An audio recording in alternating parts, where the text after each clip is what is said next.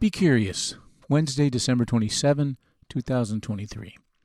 Jesus simply says, The people of these days indeed marry and are given in marriage. However, those who are worthy of resurrection, well, then, those will neither marry nor will they be given in marriage. They won't ever die. They will be like the angels, and they will be God's children through the power of the resurrection.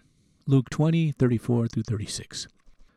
This passage of Scripture is one that has baffled the wise and saddened both the single and married people of faith. Married couples who have lost their beloved spouses long to be reunited with their spouses on the other side of the resurrection. Those who were not married on earth might long for a union with another in a realm where sin does not exist. As a young pastor and parochial school chaplain, I recall delving into this discussion with the teenagers who were curious when they read these passages in Matthew 22 and Mark 12 and, and Luke 20. Knowing that the subject was of interest to those who feared they would have to wait for 1,000 years before they could experience marriage as we know it here on earth, these were great discussions. There are a couple of theological threads that interpret these passages from differing perspectives. Clearly, the text state that there will be no marriage. We will be like angels. Yet others seem to parse these passages and others in such a way that believers will be in the company of their earthly spouses when they are transported to heaven. Personally, I always defer to the statement whatever God has waiting for us will be infinitely greater than our limited belief about marriage here on earth.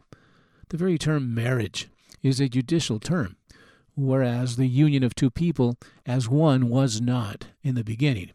A legal contract it was rather a covenant between two souls seeking to enter a, heavenly blessed vow and spiritual union with God as the one blessing the union. I guess we will have to wait for that answer. Which brings me to my invitation for us to be curious. There are so many things that exist far beyond our limited scope and ability to understand. Deuteronomy 29 29 says, The secret things belong to the Lord our God, but the things revealed belong to us and to our children forever, that we may follow all the words of this law. In other words, we are invited to dream, learn, explore, and even study themes that will challenge our minds and our souls. Can you imagine how it will be in a perfect world? A new year is approaching.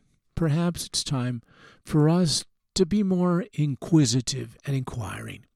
I resolved to put this to practice come this new year.